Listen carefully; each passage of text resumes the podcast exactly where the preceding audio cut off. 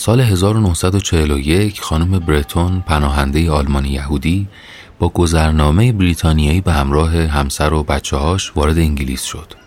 یکم لحجه داشت اما کسی اصلا متوجه نشد و با گذشت زمان همسایاش کم کم رابطه خوبی باش برقرار کردن تا جایی که هر یک شنبه بعد از مراسم کلیسا همه دور هم جمع می شدن و چایی می خوردن و خانم برتون از شیرینی های خوشمزهی که میپخت یا از سبزیایی که تو حیاتش میکاش به همسایاش می‌داد.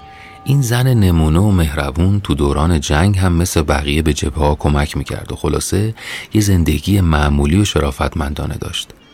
اما زیر این ماسک شهروند ساده خانم برتون در واقع سرهنگ اورسولا کوژینسکی عضو ارتش سرخ بود که با کد رمز معمور سونیا برای سرویس امنیتی شوروی فعالیت می‌کرد. اون یک کمونیست بسیار معتقد و یه جاسوس جسور و کاربلد بود که راز فعالیت های سریش بعد از 75 سال برملا شد. رادیو پن کوژینسکی با آموزش هایی که دیده بود عملیات های محرمانه مختلفی رو به سرانجام رسونده بود. مثلا وقتی تو شانگهای زندگی می کرد با رهبری یه شبکه جاسوسی عظیم به انقلاب کمونیستی چین کمک می کرد یا وقتی به خاطر تهدید نازی ها از آلمان رفت سوئیس توی کتابخونه کار می‌کرد تا با استفاده از جعبه های کتاب بتونه فرستنده های مخصوصی رو به دست همکاراش برسونه. اون حتی قبل از اینکه جنگ جهانی شروع بشه مشغول برنامه ریزی برای ترور هیتلر تو رستوران مونیخی محبوبش بود. اما درست وقتی منتظر فرصتی برای نصب بمب زیر میز مورد علاقه هیتلر بود یه پیامی از مسکو دریافت کرد با این مضمون. همه فعالیت ها علیه آلمان رو متوقف کن. شوروی و آلمان قبل از شروع جنگ با امضای پیمان مولوتوف متحد شدن تحت هیچ شرایطی به خاک همدیگه تجاوز نکنند. به این ترتیب ترور هیتلر هم منتفی شد. مدتی بعد جنگ بزرگ آغاز شد. جهان در آستانه یک کشتار عظیم بود و جبهه غرب برای کنترل این درگیری نیاز به یک سلاح جدید داشت.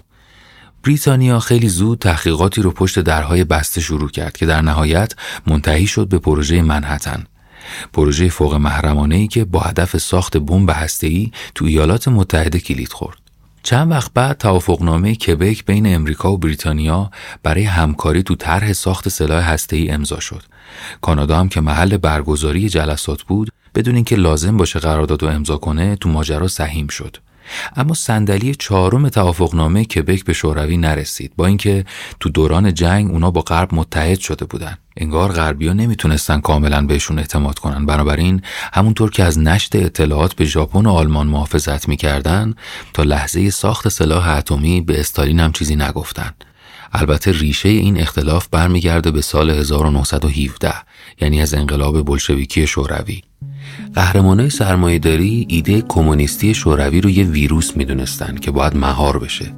اونا احتمال می‌دادن که روسها با جا انداختن این ایده کم کم تا اروپای غربی و حتی تا خود امریکا ممکنه نفوذ کنن. این کدورت تاریخی باعث شد حالا سر ماجرای بمبم نتونن به استالین اعتماد کنن. از اون طرف شوروی هم بیکار نموند.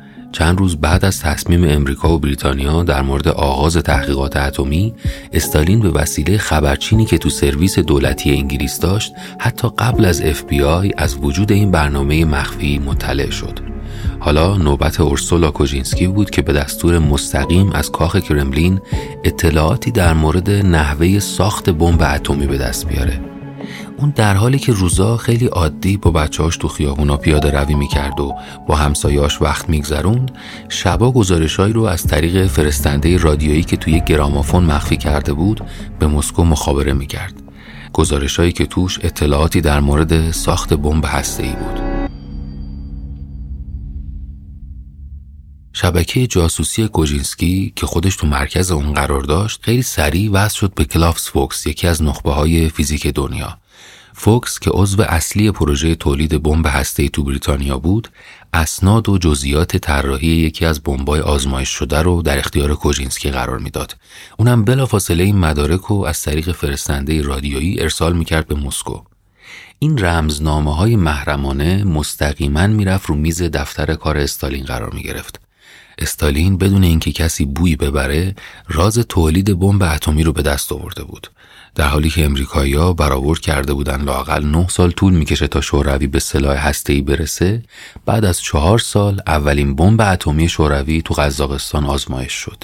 از همینجا سرویس امنیتی بریتانیا مطمئن شد که یه شبکه جاسوسی به اطلاعات سری پروژه منحتن دسترسی پیدا کرده. MI6 به کوژینسکی هم شک کرده بود اما هیچ مدرکی نداشت که نشون بده اون تو خاک بریتانیا فعالیت جاسوسی انجام داده. با این وجود اورسولا یه نامه نوشت و از مسکو خواست که شرایط رو برای انتقالش به آلمان شرقی فراهم کنن.